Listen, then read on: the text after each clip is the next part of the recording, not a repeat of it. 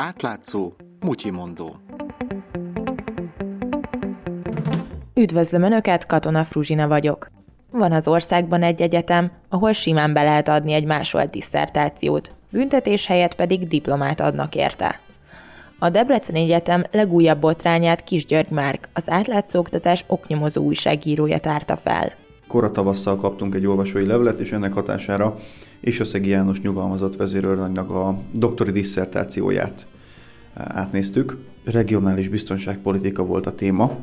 Különböző plágiumkereső programok használatával a szöveget sokszor mondatonként ellenőrizte az átlátszó oktatás újságírója. De a szakirodalmi hivatkozásokat és az angolból fordított szövegeket is átnézte. Alapvetően az volt a probléma, hogy a törzszöveg több mint 50%-a szó szerinti másolás volt. Internetes cikkekből, a Wikipédiáról, illetve nyomtatott szakirodalomból is. A kutatás eredményeképpen aztán meg is jelent a cikk még 2016 tavaszán. Az átlátszó oktatás megkereste is a Szegi Jánost, de ő nem válaszolt.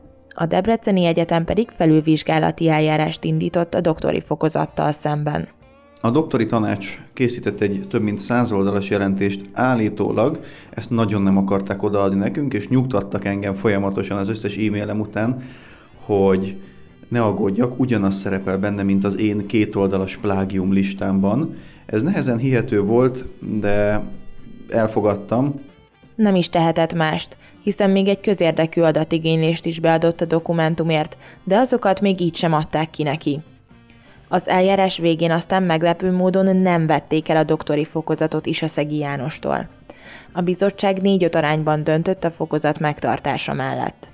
Azzal indokolta az Agrártudományi Doktori Tanács elnöke ezt a, ezt a ténykedésüket, vagyis hát azt a javaslatukat, hogy ne vegyék el a, a doktori fokozatot is a Szegitől, mi szerint nagyon kicsi a nyomtatott szakirodalommal való egyezés mértéke, az internetes cikkek pedig amúgy is bárki számára elérhetőek, és végső soron pedig a tudományos következtetések a sajátjai. A probléma csak az, hogy a tudományos életben minden forrást meg kell jelölni, amelynek módját minden egyetem szigorú szabályzatban rögzíti.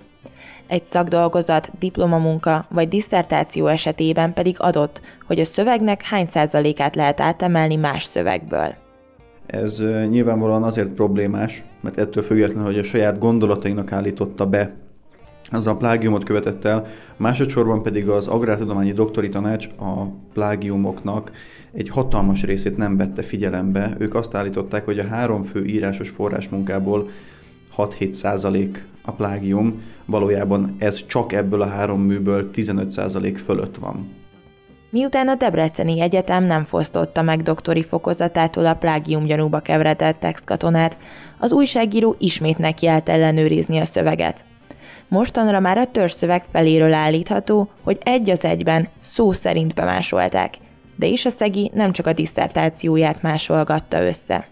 Igen, a könyvében ír a dák-római háborúk emlékére állított Trajanus uh, oszlopról, és ő leírja, hogy amikor a NATO akadémián tanult Rómában, akkor maga is látta, hogy milyen ez az oszlop, és ugyanazokat a szavakat használja az oszlop leírására, amit amúgy a Wikipédián is fellelni az oszlopról. A Debreceni Egyetem teljesen elzárkózott az ügyben, senkinek nem ad választ. Ezért az újságírói már feleslegesnek érzi, hogy tovább kommunikáljon velük. Így aztán akár azt is mondhatjuk, hogy a Debreceni Egyetemen nyugodtan be lehet adni másol doktorit, a címet így is megadják. Kis György Márkot, az átlátszó oktatás oknyomozó újságíróját hallották.